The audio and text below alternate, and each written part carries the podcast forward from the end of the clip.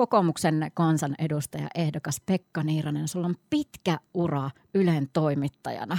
Käy lyhyesti vähän tuota toimittajataustaa ja kerro ensinnäkin myös siitä, että mikä sai sut eduskuntavaaliehdokkaaksi?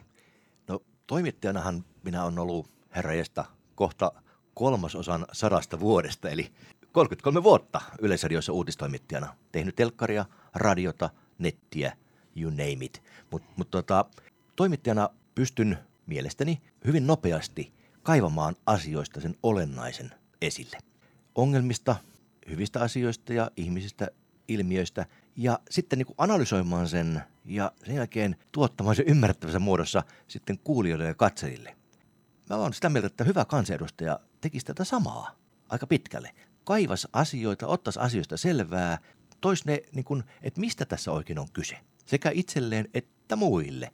Ja sen jälkeen tehtäisiin niitä päätöksiä. Eikä niin, että, että nyt pitää äänestää tästä ja, ja painetako jaa, ei vai poissa. No, minä en ajatellut olla poissa sieltä kyllä, mutta, mutta että asiat pitää niin ottaa esille ja niistä löytää se olennainen ja miten se hyödyttää, mitä se, mitä se tarkoittaa. Mitä se tarkoittaa ihmisille, mitä se tarkoittaa yhteiskunnalle.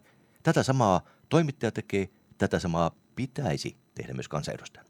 Mä oon kiinnostunut ihmisistä, mä oon kiinnostunut, mä oon kiinnostunut ihmisten asioista, myöskin eläimistä, mutta ihmisistä. Ja sen takia tämä vaalihommakin on muuten ihan samanlaista tämä vaalikampanja kuin toimittajan oleminen. Minä jututan ihmisiä ja vaaleissa tosin ihmiset jututtaa minua, mutta kyllä minäkin kyselin, että minkä alan ihminen sinä olet ja yritän saada selville, että minkälaisen ihmisen kanssa mä tekemisissä ja, ja mitkä asiat häntä voisi kiinnostaa niissä asioissa, mitkä minulle on tärkeää, että onko meillä yhteistä.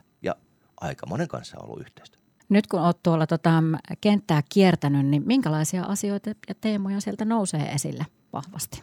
No sillä nousee tämä nykyhallitus ja metsäpolitiikka ja ennallistaminen ja sote ja äh, tällaiset äh, ihan arkipäivään liittyvät asiat.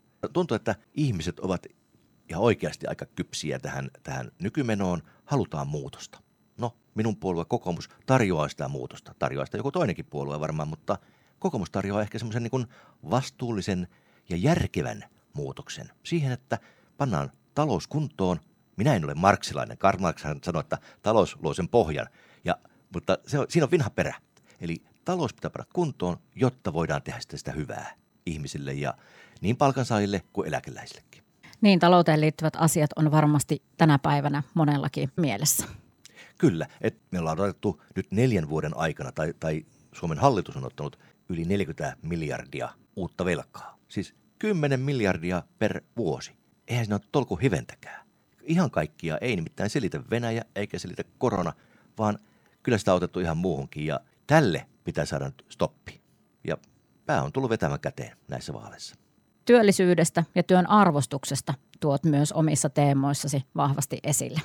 Voisi sanoa, että mä oon ehkä sen verran yksinkertainen ihminen, että minä uskon siihen, että kaikki työ on arvokasta. Ihan mikä tahansa työ, kunhan se on rehellistä, siitä maksetaan verot ja se hyödyttää.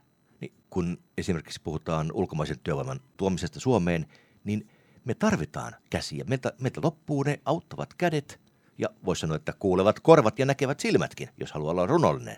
Kuka hoitaa meitä sitten, kun me ollaan vanhoja? On arvioitu, että Pohjois-Karjalassa ja Pohjois-Savossa me tarvittaisiin vuoteen 2030 mennessä 40 000 uutta osaavaa ulkomaista työntekijää.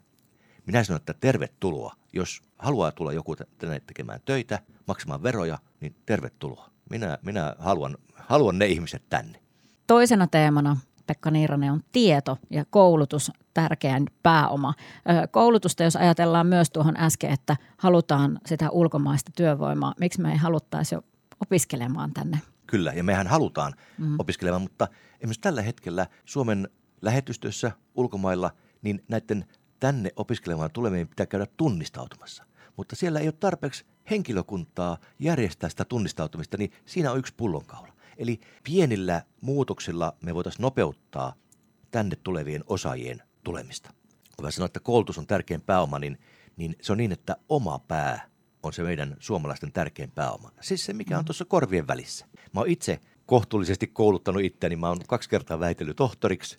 Siinä välissä ehkä vaimon kanssa vähän väitellyt, mutta mä oon teologian tohtori ja valtiotieteiden tohtori ja mä luulen, että minua ei kyllä eduskunnassa vietäisi niin pässiä narusta. Että kyllä mä vähän hanttiin panisi, jos joku semmoista yrittäisi. Eli se tieto, sitä pitää hyödyntää, sitä, siihen pitää satsata koulutukseen, tutkimukseen, innovaatiotoimintaan, mutta myöskin ihan nämä meidän peruskoulut. Pitää olla seinät kunnossa ja opetuskunnossa. Pitää olla se työrauha siellä oppilailla ja opettajilla, jotta se opiskelu olisi mielekästä ja opettaminen olisi mielekästä. Kaikki siinä voittaa, kun asiat hoituu. Ja nämä pitää panna kuntoon. Enää ei voida niin kuin vain sanoa, että pitää pitää, vaan että nämä on laitettava kuntoon. Niin oppimistuloksista ollaan tässä viime aikoina oltu myös huolissaan. Kyllä me ollaan jossain Chilen ja Turkin tasolla koulutustuloksissa ja ehkä me emme halua olla sillä tasolla. Eli kyllä tähän on panostettava nyt. Et meiltä loppuu aika tämän asian korjaamisessa, jos nyt sitä ei panna kuntoon. Turvallisuus on Pekka Niiranen kolmantena teemana. Mitä nostat sieltä esiin? No kaikkihan lähtee tietysti yhteisestä maanpuolustuksesta, rajojen koskemattomuudesta, kaikesta tällaisesta. No näin puhuu reservin kapteeni Niiranen tässä nyt. Mutta se turvallisuus, se on ihan arkipäivästä. Se on meidän ruokaturvallisuutta. Ollaanko omavaraisia elintarvikkeiden suhteen? Ollaanko omavaraisia energian suhteen? No, mehän on tuotu maakaasua, öljyä, tämmöistä, kun ei niitä Suomesta oikein löydy. Mutta meillä on turvetta. Kannattaa miettiä, että kannattaako sitä nyt ajaa alas nopeasti. Eikä kannatakaan. Me oltiin jo romuttamassa turpeennostokalustoa, mutta onneksi tota, tulimme järkiimme siinäkin asiassa. Eli kyllä meidän pitää olla tämmöiset reservit, resurssit kunnossa ja sitten se, mikä on minusta ihan tärkeää, on terveys ja arki, jotta kukaan ei syrjäytyisi. Koska syrjäytynyt ihminen, voisi sanoa, että hän on turvallisuusriski. Siis me, me, turvallisuus on jakamaton, se on sitä, että kaikki on mukana, kukaan ei syrjäydy. Tätä minä haluan olla edistämässä. Se, mikä on itsestään selvää silloin, kun olet terve, niin sä et ajattele sitä. Mutta sitten kun sä oot sairas, niin sehän on mielessä päällimmäisenä koko ajan. Meidän pitää järjestää, tästä päästään hienosti terveydenhuoltoon ja näin. Se pitää olla kunnossa, koska se lisää turvallisuuden tunnetta. Näinä aikoina kaikki, voisi sanoa, että kaikki on turvallisuutta jollakin tavalla ja se meidän pitää niin pitää mielessä, että suomalaista pitää elää turvallisesti myöskin katurauha. Minä kirjoitin katuturvallisuudesta Savon Sanomiin mielipidekirjoituksen ja kun sen kirjoitin, niin en tiennytkään kuinka aktuelli se asia oli, koska sitten tuli tietoa Siilijärven puukotuksesta ja muusta. Ja siinä kirjoituksessa mä kerroin, miten alaikäiset tekevät yhä enemmän väkivaltarikoksia. Siis alle 15-vuotiaat. Se on, se on aivan uskomaton juttu. Se on niin hälyttävä juttu, että jos tähän ei nyt tokennuta yhteiskunnassa, niin ei hyvää, hyvää seuraa kyllä siitä. Mikä sinut sai kirjoittamaan tuon mielipidekirjoituksen? Mä sain poliisilta tilastoja. Ja kun mä näin ne, mä olin aivan äimäkäkenä, että pitääkö tämä paikkansa? Siis onko meillä alle 15-vuotiaiden tekemien väkivaltarikosten määrä kasvanut koko ajan viime vuosina? Ja kyllä se on. Järkytyin siitä niin paljon, että tartuin niin sanotusti kynään, eli naputtelin tekstin ja, ja laitoin sen sitten. Ja tota, sittenhän se julkaistiin ja, ja tota, on saanut kyllä niin kuin hyvää vastakaikua. Minkälaista palautetta siitä on tullut? Sitä, että, että hyvä, että nostan tämmöisen asian esille. Että me tiedostaisimme ongelmat, mutta pelkkä tiedostaminen ei riitä. Se on vähän niin kuin toimittajan hommassa. Toimittajahan tuo ongelmia esille, mutta toimittaja ei ratkaise niitä. Kansanedustaja ratkaisee ainakin osan niistä ongelmista. Ja sen takia minä haluan olla kansanedustaja. Mä haluan olla viimeisen tavallaan loppuun sen, sen kaaren. Kun minä toimittajana on kaivellut asioita, tuonut ongelmia esille, niin kansanedustajana mä voisin olla ratkaisemassa niitä asioita päättämässä suomalaisten hyväksi. Tämä niin kuin ajaa minua eteenpäin. Kokoomuksen kansanedustaja ehdokas Pekka Niiranen neljäntenä teemana, kun T-kirjaimella alkuisia teemoja on listattu, on tolkku. Millä tavalla lähdet sitä määrittelemään? Tätä on kysytty minulta ja minä sanon, että minä yritän tehdä järkeviä asioita järkevällä tavalla. Muut sitten ratkaisee, ovatko ne järkeviä, mutta tällaiset tietynlaiset tolkkutalkoot. Eli katsottaisiin, että ovatko ne asiat, mitä me teemme – Ovatko ne järkeviä ihan niin kuin loppuun asti? Miten, miten ne vaikuttavat ihmisiin? Mikä merkitys niillä on? Panostettaisiin järjen käyttöön ja edistettäisiin sellaisia asioita, jotka tuottaa hyvää. Ja sitten tietysti yritettäisiin välttää niitä asioita, jotka eivät tuo hyvää suomalaisille. Siis, että näemmekö me metsän puilta ja puut siltä metsältä, eli vähän niin kuin kauemmaksi siinä, että on hirvittävän helppo puhua asioista, jotka ovat tässä niin kuin äärellä – mutta sitten kun pitäisi puhua asioista, jotka tapahtuu ehkä muutaman vuoden päästä tai, tai kymmenen vuoden päästä, onko meillä ymmärrystä siihen? No ilmastonmuutos on yksi. Sen tajuaa jo aika moni, että sinne pitää tehdä jotakin, että se, että sitä ei tule, ainakaan siinä laajuudessa kuin mitä ennusteet antaa olettaa. Mutta että meillä olisi aikaa varautua erilaisiin asioihin, jos me vähän niin kuin funtsisimme vähän pidemmälle näitä asioita.